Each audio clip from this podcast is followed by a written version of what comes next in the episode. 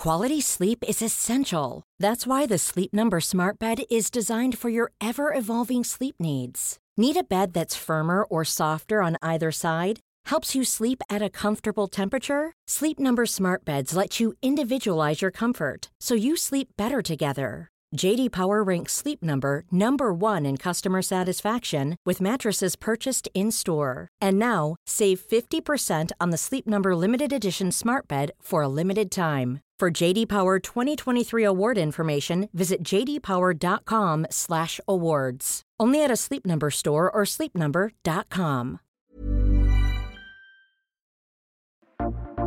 The Self Love Club, where boss women share their stories to empower others. Welcome to the Self Love Club podcast. I'm your host, Bel Crawford. Hello, beautiful people. Thank you so much for joining me for another episode. I'm so excited to share this one with you, and we'll get into it very soon. But first, a couple of quick things. If you're not already, can you pretty please subscribe to the Self Love Club on whatever podcast app you like listening on? You can also find us at Self Love Club Podcast on Instagram. Follow us for daily content. You get pep talks, your midweek PSA, Self Care Sunday, IGTV videos of interviews, and most of all, love being able to connect with you. Seeing where you're listening, you can tag us in your stories. You'll also find me at Bel Crawford on Instagram.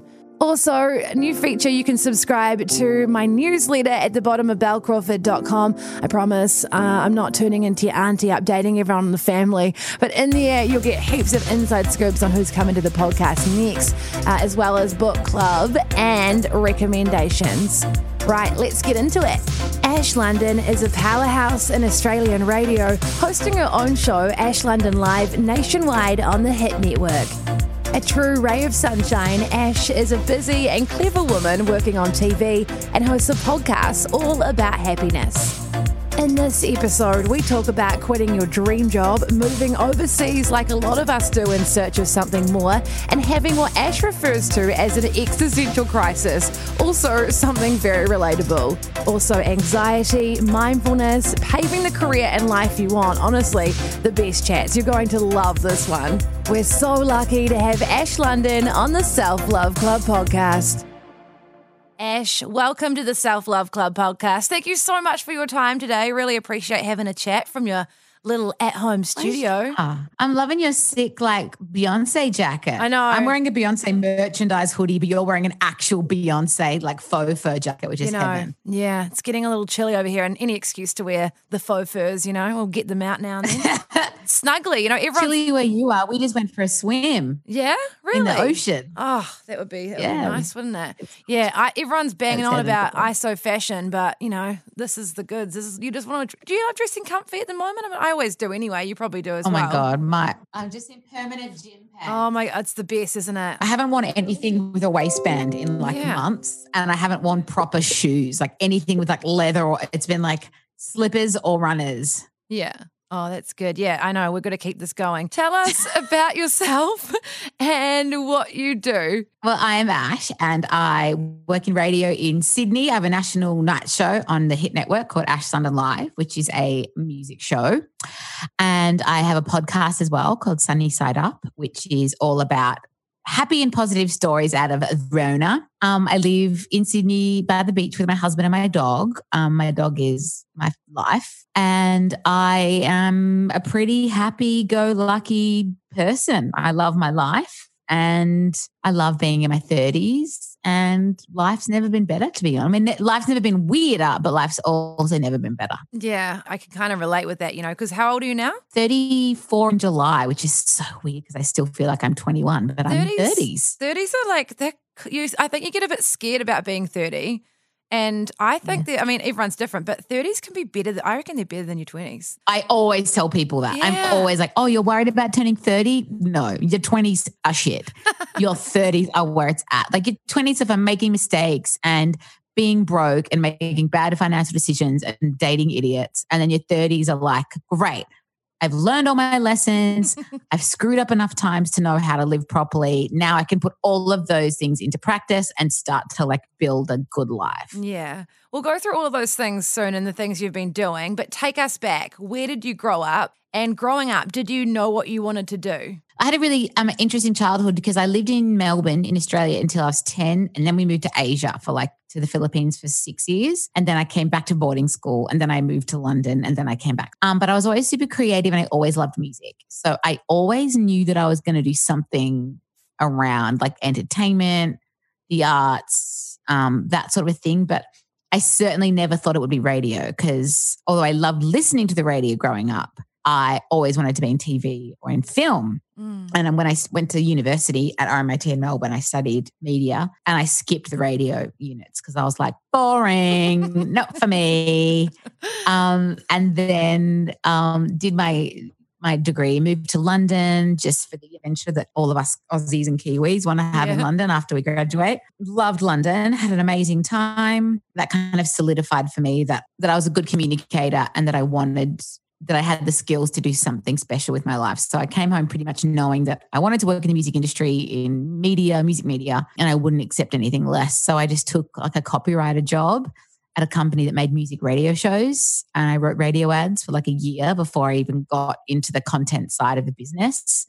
And then I started doing artist interviews. And from there, it just kind of grew and grew until, yeah, I hosted a music television show, then did a music radio show and did both, and then quit TV just to focus on radio. And now I do radio full time and podcasts. Yeah. And it's so hilarious to me that if you told me at 22 you'll quit your TV gig to focus on radio, I would have been like, as if. But it makes perfect sense. How do you sort of get those ins? I mean, obviously you started working in the industry, you must have had a few mm. connections or something, but how did you get your first job in TV? It was actually a competition. So um, I had been doing like artist interviews off air. So I was not famous by any means. I would record the interview and then they would be slotted into someone else's radio show. So I knew that I was really good at interviews. So I knew that was like something I had. It was whether I had any talent on on camera. So when I saw the ad for the TV gig competition, I was like, I know I could do this. And I just had this feeling it was my job. I just can't explain it. I just knew it was mine from the second I saw the call out. So I, I did an audition and I got the gig. But it's weird. Like I'd already started planning my move to Sydney. I just knew it was my job.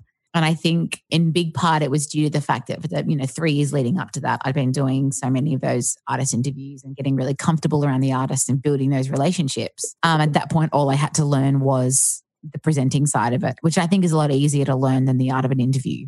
And I think that has kind of put me in that skill, my interviewing has kind of got me where I am today. I mm. think that's kind of my thing. Yeah. And so, how did you move through from you're working for MTV and then you, when did you start doing your first radio on air gigs? It was about a year into the TV gig. Um, so, it was a show called The Loop.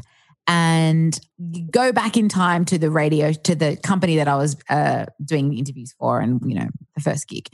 They made these radio shows and I would write for them and do the, you know, producing and the interviews, and then the actual person would get subbed in. Then it got to the point where I, you know, had a TV show and I was building a name for myself. So the company that had originally employed me to write the shows was like, well, do you want to host it now? And I said, okay. So I started hosting Take 40, which is like the, was RIP, the weekly Australian top 40 chart show.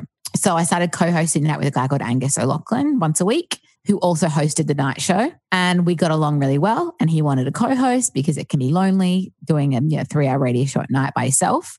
So they offered me the job co hosting with him. So that's kind of how I made the transition. I started off with a weekly pre recorded, fully scripted chart show. And within a couple of months, I was thrown into the deep end live radio, live night, national radio. I had no idea what I was doing. I was so bad. I was so bad because I'd come from a TV presenting background, which is very much presenty presenty. Mm. And radio, as you know, is not like that. They don't want people to sound like this. So next up on Shazam Top 20, I'm going to be playing the new Justin. People will be like, what a dickhead. so it actually took me a lot of work yeah. to like untrain myself. I'm okay with live radio. When it's live, I tend to be super relaxed, especially with callers. But as soon as I have to pre record something, it's so hard still right. after all these years. Yeah. Hard to not switch into that so presentery thing. When did you start finding your rhythm? Because obviously you were naturally talented at it and it's just time. And I think with radio it is like they just throw you in the deep end and you just got to yeah. swim, don't you, really? yeah. And it took me two years, I think, honestly. And it took me leaving in the meantime. Like I after a little while, I was like, nah, not for me. This is a bit much. And So I just left radio altogether for nearly a year and just traveled and got a bit of a life because I was so aware of the fact that if you stay in that radio bubble for too long, you don't actually have a life. And then you've got Mm. nothing to draw from. So when you are on air, you're boring because all you've done is work and it's Mm. not relatable. So it wasn't really until I left and came back and had my own show that I could do on my own terms that I really found my flow and my rhythm and started to trust that I knew what I was doing. And I think that's very much like such a woman thing. Like we never think that we are doing it right and we always think that everyone else knows better. Mm. And then I kind of got to a point, and I think turning 30 um, had a lot to do with that, where I was like, no, I'm really good at this. And I may not sound like other people, but that, this is my unique brand of radio. And I trust that it's what people like. But it, it really took a while. And when I left, I thought I would never come back. I was like, Mm. nah, tried radio, liked it for a while. I'm going to go write a novel. take us through. We'll go through that soon, but take us through the time when you left. You know, you just thought, "Oh, this is not for me." What did your bosses say about that? Would- Did they just were they just like, "Okay, cool as," and then talk us? I guess after that, talk us through because I know when you came back, there was a bit of a story behind that, and you were, you know, essentially told you could do what you wanted to do. Mm. So I left because whatever within me just knew it wasn't right. It wasn't the right show for me in many levels. I just didn't feel like I could, I was authentic. So I left. My bosses were like, you do you. There's, know, the door's always open. We love you, but you don't give up on a national on air gig. My manager was like, what are you doing? This is money. You're not going to have any money. Everyone pretty much was like, you're crazy. And I knew that because I knew that I had an amazing job. But I also knew that so many women were slogging their guts out in like small regional markets, hoping to one day do the job I was doing. How dare I keep doing it if I didn't appreciate it? You know what I mean? Mm. So everyone thought I was crazy, but no one was really surprised, I don't think, because that's me. And I left, literally just ran away. And I went traveling, went to Asia, went to the Philippines for a while. I ended up in London, tried to get a job in London, couldn't get a visa, ran out of money, thought I'd made the wrong decision, started to have an existential crisis, Mm. thought I'd stuffed everything up forever. And then, um, yeah, I got the call to come home from Gemma, who is a boss of my network. And I was like, nah. And then eventually I was like, oh God, I've no money left. Maybe I should just go home so I have somewhere to live. And um, yeah, I was put at a, I had this amazing situation where she said, look, um, night radio doesn't have to be what you thought it was. Maybe it could be whatever you want it to be. Um, so tell us what you want. And I did. And then Ash London Live was born. That's And um, so I met my husband two, three weeks later. So I think it was all meant to be. I was meant to come back. Yeah, I think you're right. What you said before about, you know, I think for anyone in radio, but as, a lot of the time, women in radio, we don't think. I don't know. I just think it's a tricky one. It's I've always found it hard to put into words, and I don't really speak about it much. But it's like you don't think, especially when you're young in the industry, you don't think you can tell these people how you feel or Totally. you just want to. Also, it's one of those industries that you just shut up and get on with it. Um, because like yeah, you're lucky to have a job. yeah, so you're lucky to have a job. You work you work like ridiculous hours because well, you love it, but that's just what you got to do, Mm-hmm. especially when you're hustling. Um, and so you never really feel like you can back yourself. If you don't back yourself, if you think you're shit and you're no good and you, you know, like can't get any better and this is it, well, no one's going to convince you otherwise. It's no one else's job to sit you down and say, Ash, you are great. You can do whatever you want. Believe in that's not my boss's job. That's Mm. my job. So I take that really seriously. And, you know, I do the hard work to work on myself and figure out where I need to improve so that I know if someone tells me something I know isn't true about myself, well, I can reject that. And I Mm. think men have done it for decades. You know, it's okay for guys to do it. So why isn't it okay for us to do it? yeah, And so often with ourselves. And I totally reject that notion that we're lucky to have a job. No, we earned the right to have this job. We're here because we worked hard and it could have gone to someone else, but it came to me because I'm good at what I do. Mm. And I think we need to get used to having that attitude and being comfortable with having that attitude. And the more we have that attitude, the more it becomes the norm. And it can be uncomfortable and hard. And certainly I've been faced with that situation many times where I've second guessed myself and gone, God, am I pushing too hard? But generally, if you push, you know, people get on board with it. You don't have to be a bitch about it whether Yeah. you're a guy or a girl, you can do it kindly. And I would like to think I always do it kindly. You have to expect the best from yourself and Mm. expect the best from other people. But if you're rocking up to work every day and doing work that you're proud of and you know, and you know, you're seeking feedback and you're getting better where you need to get. But no, I'm not, I'm not saying like go in and pretend you're top shit and don't take Oh, feedback God, from yeah. Anybody. no, don't do I'm saying, yeah. yeah. I'm saying take all the feedback, Mhm. keep growing, keep getting better, but then own that. If something's happening that you don't feel comfortable with, or you're made, being made to feel like this is just how it is, shut up. Well, no. You know, I love I love putting my hand up now and going, I think this needs to be different because, you know, people know I'm not an idiot. I've done treat people well. I do hard work Mm. and I just want it to be better for everybody. Yeah, you're so right. And so talk us through that moment when you started, you created Ash London Live and it was it was a lot different to what was being done in Australian radio, especially at nighttime. There weren't shows that were music based like that. Totally. They still aren't.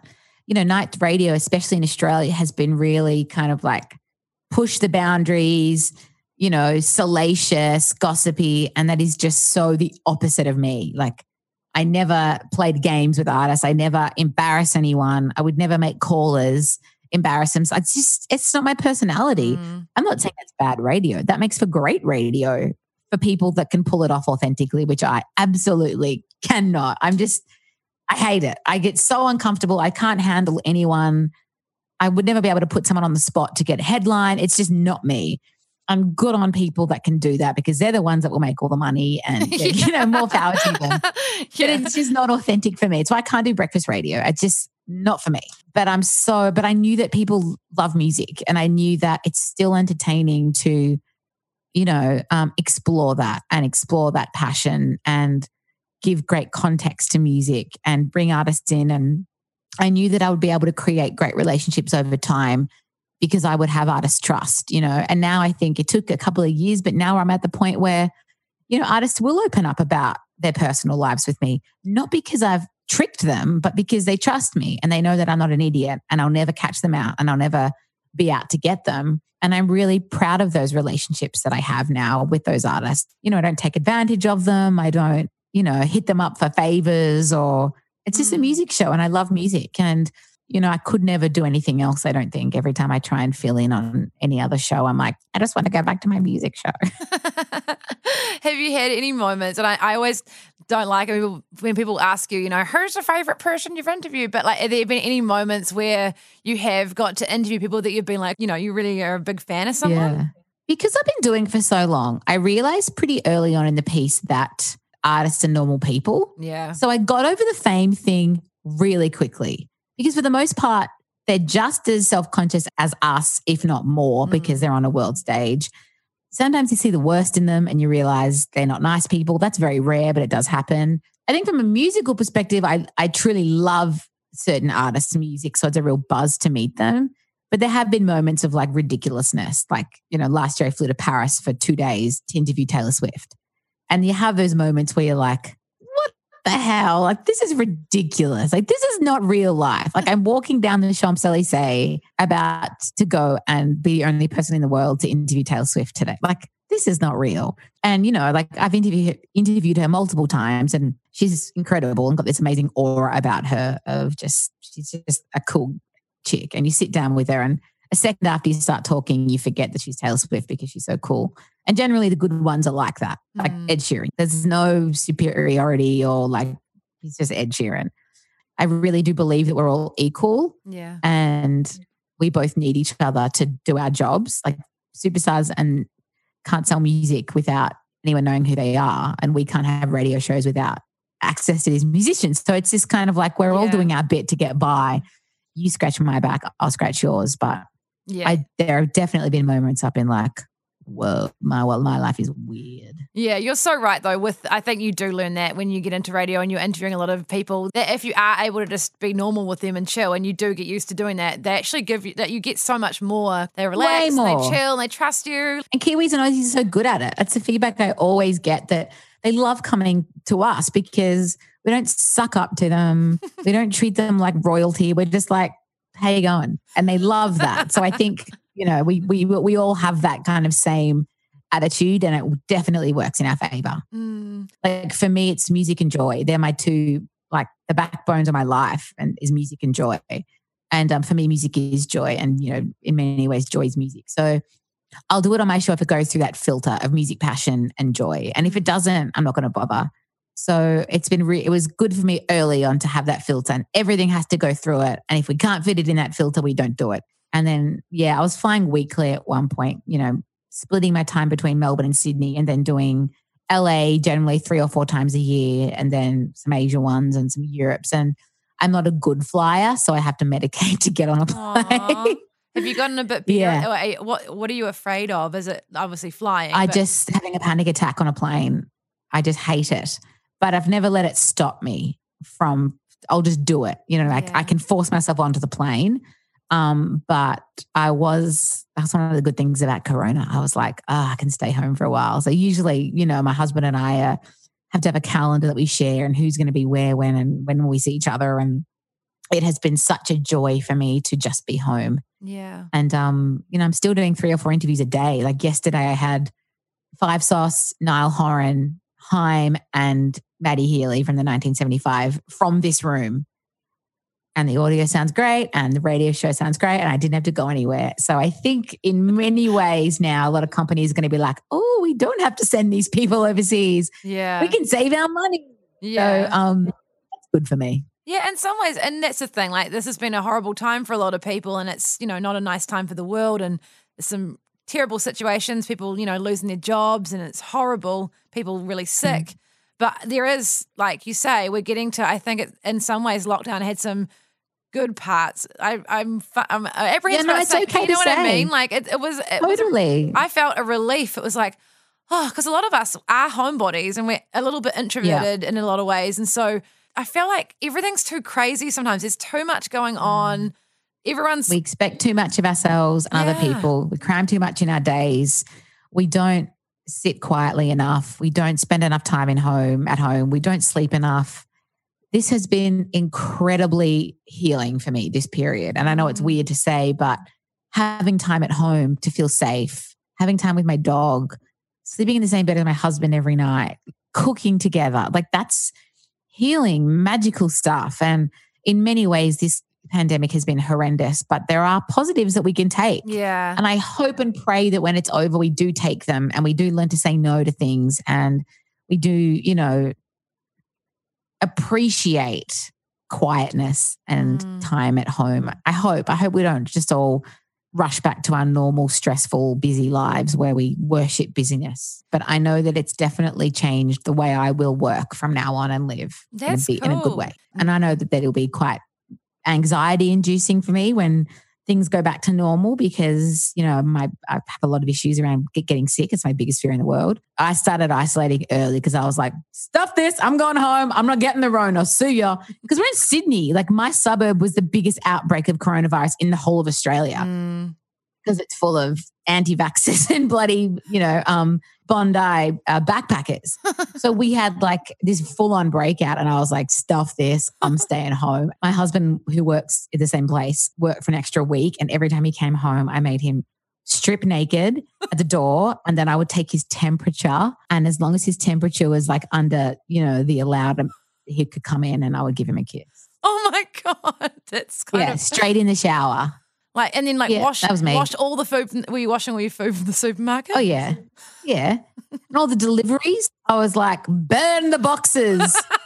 yeah, I was full on about it. I'm a bit better, a bit better now, but I was just like, it, the anxiety got me bad. And then after like two weeks of us being home, it was this amazing peace because I was like, I haven't touched another person. I'm not sick. Yeah. I don't have the Rona. And then yeah. from then on, I was cool.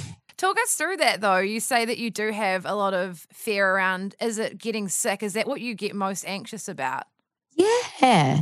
A lot of yeah, a lot of anxiety about getting sick and a lot of anxiety about just like getting anxious. I get anxious about getting anxious. I've had like a, you know, couple of really um, you know, shitty episodes over the years and it's so funny that you can get panicked about getting panicked. That's why I don't like flying because I don't want to have a panic attack. Mm. So I start to get panicked about getting panicked. I know that plane's are not going to crash. I know that I'm not sick, but what if I what if I go crazy mm. and then I can't stop feeling crazy? So it's this, you know, so I meditate a lot. I, you know, I do all the things that I need to do in order for me to feel like it's going to be okay. And I'm so I'm so much better than I was now early on, I know myself and I knew that if there was going to be a pandemic, I would need to be home early Yeah. and I couldn't be going to work because it would just, I would go crazy. And I was already going crazy. So I think I was like the first radio person in the whole country to go home. And, and my work know me. They were like, okay, Lundo, off you go, mate. I was like, see ya. when whispers of it started, I was like getting Glen 20, which is like a disinfectant Yeah. spray, and I spraying down like 20. it's in my bag. I spray. I even spray Yeah. everything with it when I come in here. Every, the whole place. Yeah. Yep. when everyone because yeah. I I arrive at work when everyone's going home because I do night radio. So I was like spraying down desks. yeah doors, Like the door boss got handles. sick, I was spraying it. Don't forget the light oh, switches. door handles. I've been doing those as well. I've been the mum around here. You know, I've been cleaning. You know how your mum always gets out and cleans the cleans Yeah, the me. handles and the light switches. You, You know, know. radio people are feral. Yeah, but so when did you start having? I think it's so normal. Like we all experience. Uh, I remember someone saying to me that anxiety is a normal human emotion. People just experience it in different degrees sometimes. Did that start for you when you were a child? Do you remember? Not at all. I was always so resilient and I put up with so much craziness in life and moved to London when I was young and went to boarding school and I was fine. It wasn't until I got married, which was what, like I was 31. And I feel like maybe that's when I had something to lose. And I felt like I wasn't the independent free spirit that could just go out and do whatever. Now I had someone that I loved and I didn't want to lose. So in a weird way, I feel like I think it was always going to manifest, you know, like it's in my DNA, I think. But it wasn't until I stopped and started putting roots down, maybe, that I started to not want to go away anymore because I didn't want to be away from Adrian. Whereas I think back to how fearless I was, you know, at 21, just going to London with no money and not knowing anyone and being fine. And those anxious episodes, have they gotten quite bad? Like, do you have panic attacks and things? Like, what does that look Yeah, like? I had one on a you? plane halfway Oh. between Melbourne and Italy.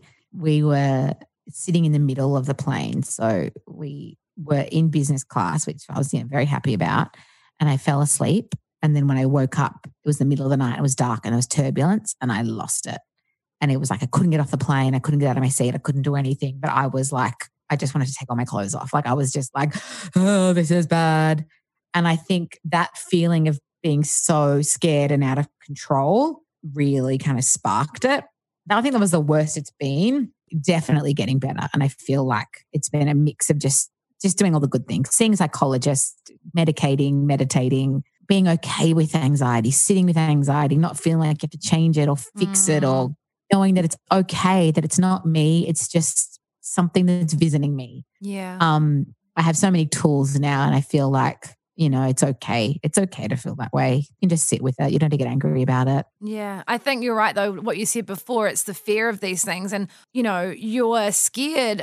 I know when I was younger, and you might have had the same, that you're scared of getting to that place again where you felt really crap, and you're worried it's going to happen again. But then, Yeah. as you get older, you realize you you probably won't go back to that again. Like you've done that, Mm-hmm. and if you do, that's okay because you can get back from it. But I think that was a, that can be a fear for a lot of people that you're going to get to that spot again, and it was so horrible that you don't want to do it again. Yeah. And the thing is, once you start thinking about that, you're there. Like it's not real.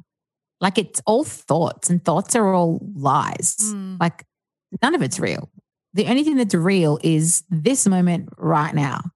So by you thinking about something that may or may not ever happen, you're forcing your body to live through that over and over and over and over again, even though it's not even a reality, which is why I love mindfulness practice so much because it forces you to just be here. Don't be reliving a fight you had. Don't be imagining the panic attack that you may or may not have because both of those, neither of those things are real. Mm. Right now, how do I feel? Right now, am I panicking? No. Right now, am I on an airplane? No. Right now, how do I actually feel? Okay, I'm in my body. I'm sitting here. I'm safe. You know, we waste so much time being scared about things that aren't even true. Mm. And that's me. I'm not preaching here saying be better. I'm saying I do this all the time and it's exhausting Mm. because the reality is you waste amazing moments in your life worrying about a false future, a lie. So taking control of those thoughts and you know being present is incredibly powerful and it has helped me so much. Thank God. So when you are in those moments, do you tap into things like your mindfulness practices? Mm. Because when you're in that state, how do you get yourself through it and out of it? I have so many ways. Music for me is a big one. I have a playlist. Of like seven or eight songs that are so familiar and soothing to me. Simple breathing exercises. It's nothing crazy. It's really just ways that I can tap into the present and not start to imagine panicking. Because once I start imagining panicking, I panic, Mm. which is it's, it's a self fulfilling prophecy, like in the truest sense of the word. What are some of your other go to self care practices? Self care is so different for everyone, but what are some more Mm. things that make you feel good that you like to do? Whatever I feel like doing, I'm not the person that will stop myself from, unless it's like a dangerous, you know, habit. I'm really kind to myself. So I don't limit what I eat. I don't force myself to do things that are painful for me because I'm supposed to do them. So it might even come across as selfish sometimes, but I just, I know what I need in life to be happy and fulfilled, and I do them. I get a lot of sleep. If I want to sleep in an extra hour, if I can do that without putting anyone else out, I'll do that. I'm not going to feel bad about it. You know, I'm getting really good at that. Just being nice to myself. And if I want to eat Mm. something, just let myself eat it and don't feel bad about it. You know, Mm. um, I enjoy exercising. I don't exercise like a crazy person. If I can't do it for a week, that's okay. Um, I love to swim. I love to meditate. I love spending time with my husband. I love my dog. And I fill my life with those things. You know, I'm so aware of the fact that we have one life only and life is just a series of days. And happiness isn't going to happen in 10 years' time if you can't. Happiness is now and today. So, what can I do today to have a good day? We did this health retreat in Queenstown actually last year, or maybe it was the year before. And um, one of the practices they taught was in the morning journaling about what will make today a good day. What's something that if this happens, it will be a good day. So if you set that up from the start of the day, you manifest that to happen and you do it because you know in your head, for me to have a good day, I need to do this. So you do it. And then you have a series of great days. And for me, that is that is self-care. Me and my husband's always like, oh God, you get too many massages. I'm like, yeah, but I don't do drugs. So I know that massages for me are like, you know, and you know, I'm in a great place where now my age I can afford to get massages when I want them. And, you know, I'm very lucky. It's it's, you know, it's a what's the word? It's a treat. It's a luxury for a lot of people. And I lie there and I switch off. And for me, that is where I get my best ideas. And, you know, I come out of them always feeling so creatively inspired. So that's self care for me Mm. and cooking food. But for me, it's a lot of it is just not forcing too much into my day and Yeah. allowing myself to still and do nothing for now if I want to. And one day, hopefully, we'll have kids and that won't be a luxury I have. But for now, it is. And I will indulge in that whenever possible. Talk us through because you said that when you got your job that you got to sort of have a bit more a say. You actually met your husband then. Everything was like, here you go, Ash. Like Oh, life's happening for you it's now. so weird. Yeah. honestly, I went from like broke and like thought I'd stuffed up my life and single and like no job to job of my dreams, man of my dreams. What the hell? How did that even happen? Yeah, he walked into the room and I knew I was going to marry him straight away. Oh, that's Just so nice. Magic. Yeah, it was, but it had to be like that for me because I'm. I have such high expectations for my life that I think I thought I would never meet someone that I could love Yeah. fully as they were. Um, so it had to be like a lightning bolt, and it was totally a lightning bolt. And it sounds so lame, but even in all the ups and down, downs of marriage, I still feel like I did that first moment. But it was always going to be like that for me. So how did it progress? Were you like, did you just be like, I'm going to marry? No, you wouldn't say that, but Pretty much. That- no, it was very obvious Really? for both of us straight away. And I texted my best Oh. friends that night and said, I met my husband and we started dating a couple months later. And I moved to Melbourne. We bought a house. We got engaged all in a year. wow. Um, yeah, so it was always. I'm glad I dated the idiots in my 20s so that I could learn what a good man really was and Yeah. what a good husband really was and how important integrity and kindness and he's really good with money and not extravagant. If I married someone like me, we would have no savings, but like so many Gucci loafers and so many massages. you would look so chic and you'd be feeling so was chill. so chic. I always tell him that. I'm like, if it wasn't for you. But instead, I have safety and like financial security, which I was never taught growing up and Yeah. is so important to have someone that can, you know, keep the books balanced and force me to pay superannuation which Yeah. I never would do because I think I heard- boring. I think I heard you in an interview one time talking about when you met him and he was like, What what do you mean you don't have any savings? Or like he was just appalled. None. Appalled. Like I had t- a uh, twelve thousand dollars in superannuation, and I think I'm supposed to have like ten times that by now. No savings, just no nothing. Horrible credit rating because I had just stuffed around for my twenties and quit my job, even though I had no money. Like just done dumb stuff. But we balance each other so well because I'm YOLO, and he's like, whoa, whoa, whoa, let's think about this. So we are a really good balance for each other. You know, so he cool. I'm the person that like plans fun, exciting adventures. And he's the person that like makes sure we can afford our life and we have savings. And it's an amazing balance. And now I have way more of an appreciation for things because he's taught me the value of money and really forced me to look at why I would spend. And a lot of the times I would just spend because it made me feel good, not because I needed that thing, which is so, so dangerous. Mm, So now I have a much better appreciation of stuff and I have way less stuff, which is a nice feeling to look at my cupboard and go, that is a normal amount of clothes and that it, and I don't need anything else. My life is actually not going to be happier or more fulfilling if I buy more shit. In yeah. fact, it's actually at the end of the day probably going to make me feel worse. Yeah. I think that's something we probably learnt during lockdown, even though there has been a bit of online shopping going on for everyone, I think. Um, It's we, happened. we yeah. realized everyone gets excited when a career turns up. Um, but yeah, I think we have probably realized in that time that we don't actually need a lot. Like we've got everything we need, really. No. We need healthcare, which we have in our countries. Yeah. and somewhere to live and food, and we're fine. It has been an amazing reminder of what's important. But man, I'd love to go shopping again. I'd love to just have a cheeky shopping trip and try some clothes on because I have bought a couple of things online that I needed and they arrived and looked so bad. And I was like, damn it. Hate when that happens. You're like, I had such, Ugh. I had such uh, high hopes for you, and you look, ter- uh, looks like you know, it looks terrible. It looks great on them on the size eight, Yeah. five foot six model on the website. Why doesn't it look that good on me? I can't imagine why. what have been some of the biggest challenges or lessons that you've learned? I mean, the financial side of it, it sounds weird, but learning to use money properly is actually has been a big challenge for me. And um, really learning to respect money and save. And I know it sounds so boring, but no one ever teaches us that. And for girls, it's like, especially, I feel like we just think, oh, you know, well, one day when I get married, I'll sort out my finances, which is what happened with me, which I'm so embarrassed about. But I wish I had learned earlier how to set a budget because I really stuffed up my finances. By the time I was 31, I'd really stuffed it up.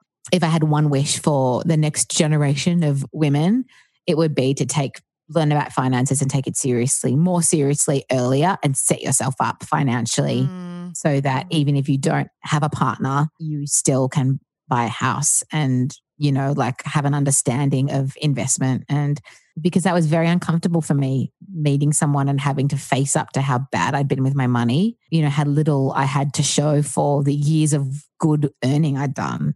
And that was very humbling for me to have to sit in front of, you know, an accountant and me and be like, okay, shit, I've earned all this money and I've got nothing left and nothing to show for it. I think that's incredibly Oh, probably and incredibly it's so common. So kills me. common. Yeah, exactly. It's so common. And I think also I like what you said about, you know, teaching women to maybe think about or learn about money because again it takes that belief away, which I feel like's pretty gone these days, but still it might be there for some people, is that you hmm. don't need a man, you don't need a boyfriend or a. Yeah. husband to do shit. It's like, you know, when I've traveled on my own or gone to see, you know, people overseas or gone with friends, you don't need a boyfriend. If you want to go to like I, I took myself to the No. Greek islands. You don't need a boyfriend to go there. Yes. You know, like No way. so just do the cool shit you want to do, and then when you meet Yeah. them, you'll be able to do even more cool stuff. You know, that's what I exactly. think. Yeah. Because you won't have $100,000 debt or $10,000 credit card debt that you're like, oh, hey, I wish I could go on an adventure with you, but I've been so bad with my money for 10 years that we can't do anything. yeah. So I think everyone should take responsibility for their own personal finances as early as possible. Even if you don't have any money,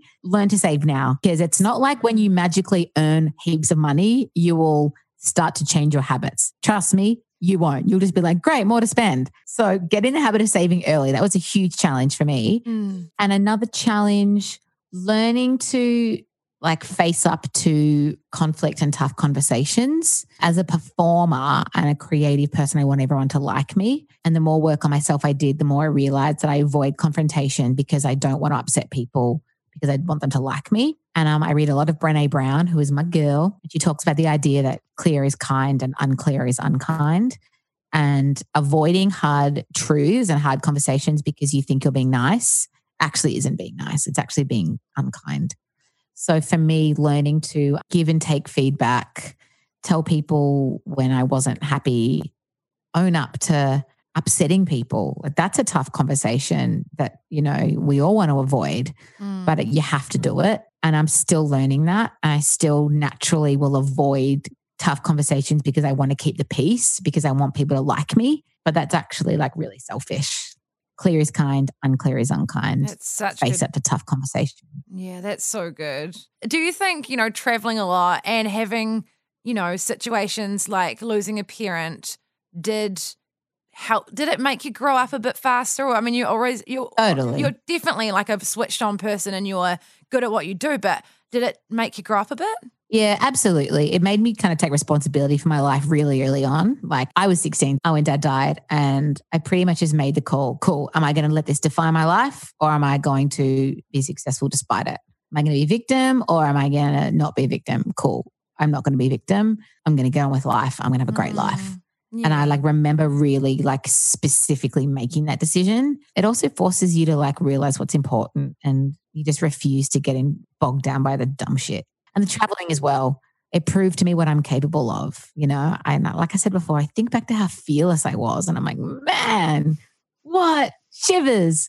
Um, and I'm so proud of myself. And it really taught me how much I was capable of. it taught me to be resilient. And after dad died, mum sent me off to London when I was like 17. She's like, take some time off school.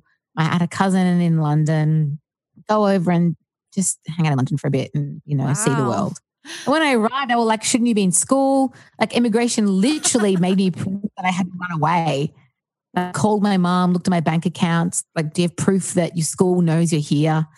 And then like at the time I was like hilarious. But now I think back on it, I'm like, of course they would. I was 17, I was still in school, and I was going to London on my own. What the but it was the best. You know, I had an awesome time. And it's just another thing that proved that helped me grow up and become more resilient and know I was capable of anything. And, you know, my mum is the best because she just was never a moment where she was like, you can't do that or no. She's like, do everything, do it all.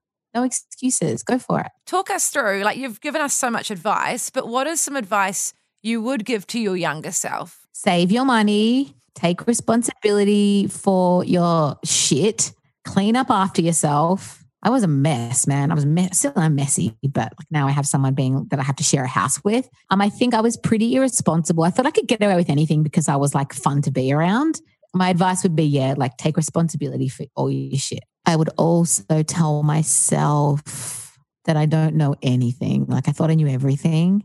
And then I'm realized like the older you get, the more you realize you don't know. And I'm relearning everything and really I'm realizing how much I have to learn still just you know learn from people more I, god i've graduated uni and i was like i am the smartest person in the world and now i'm like 10 years later like i don't know shit so yeah learn to learn and take responsibility for your shit yeah, that's so good. And that's, again, I was going to ask for some advice you would like to give to people listening. And a lot of that is in there. But is there anything else you would like to share to people listening that maybe want to do the cool things like you've done? Yeah, just take responsibility for yourself. It's not up to anyone else to make your dreams come true. It's not up to anyone else to learn what they need to learn. You're not above anything. Don't think that you're going to like stroll on into the dream job. It took me 10 years. You need to work hard. You don't know anything. You have to keep learning. You need to keep working hard.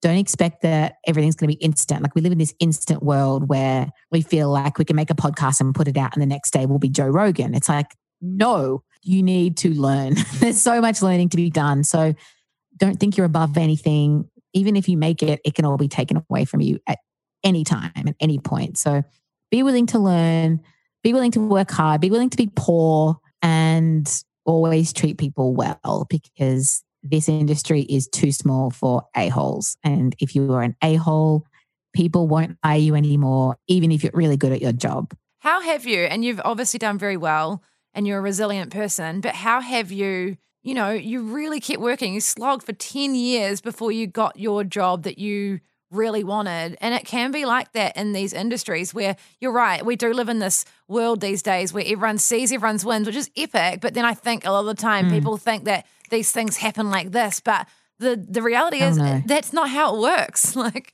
there's a lot of work. Know. I was one at work for six extra hours to do a phone interview with someone that got cancelled five minutes before it was meant to happen. And you just go, cool. And you put it down to experience. I always knew I'd get there and I really trusted my talent. You know, I knew that if I just kept working hard enough, it would happen for me. And I was never going to give up. That was just not anything. And I just knew I had a real innate sense of this is what I meant to do and I will do it. I've just got to keep working hard. It was a tough slog though. And I, but I celebrated the wins along the way and I learned to kind of always strive and always look forward to the next thing, but still be content with what I had now and not resent my life. You can't resent the learning. You can't resent where you're at because that's not a life. That's bullshit, man. Like you, so I would celebrate the little wins and be proud of myself. But I always knew there was more for me. And I just kept working hard. You never really are satisfied.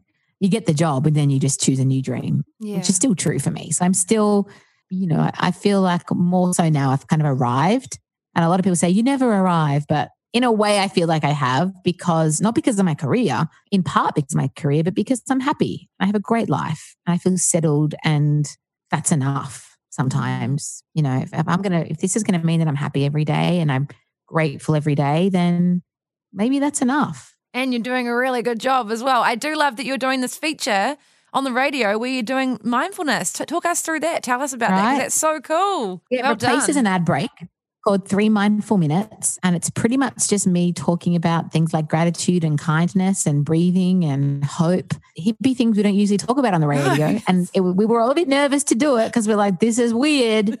but the response has been incredible. Like tradies messaging me saying they pulled over their car and had a cry and Aww. felt better afterwards. It's been amazing. And the big takeaway for me has been that people don't just want to be entertained and you know um, distracted we can help them and give them hope on the radio. There's no reason why we can't do that. It's just we haven't done it before. So it's been one of the greatest things I think I've ever done in my whole career. But it's been work because I take it seriously and you don't want to like, you know, do it in a sloppy way. Yeah, that's for sure. No, you're nailing it. And thank you so much for your time. Thank you for everything you're doing. Thank you. That was we're, great. We're going to all get so much out of it. So thanks so much, Ash. Thank you, Matey. I hope that you continue to you know, interview more Spice Girls. I hope that you interview all five Spice Girls by 2021. That's a great goal to have. yeah, that would be cool.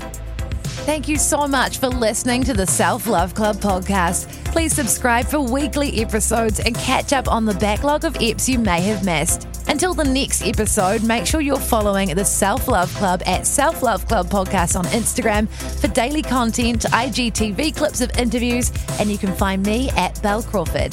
Plus, find resources and articles on my website, belcrawford.com, with a new recommendations page with my book club, all of the good shows to watch, and also you can actually listen to all of the podcast interviews ever on the Self Love Club on the podcast page. We've got heaps of incredible guests coming out with weekly episodes available each Monday. I'll catch you really soon. Ellie the Most, K. Bye. Hi, I'm Daniel, founder of Pretty Litter. Cats and cat owners deserve better than any old fashioned litter. That's why I teamed up with scientists and veterinarians to create Pretty Litter. Its innovative crystal formula has superior odor control and weighs up to 80% less than clay litter. Pretty Litter even monitors health by changing colors to help detect early signs of potential illness. It's the world's smartest kitty litter. Go to prettylitter.com and use code ACAST for 20% off your first order and a free cat toy. Terms and conditions apply. See site for details.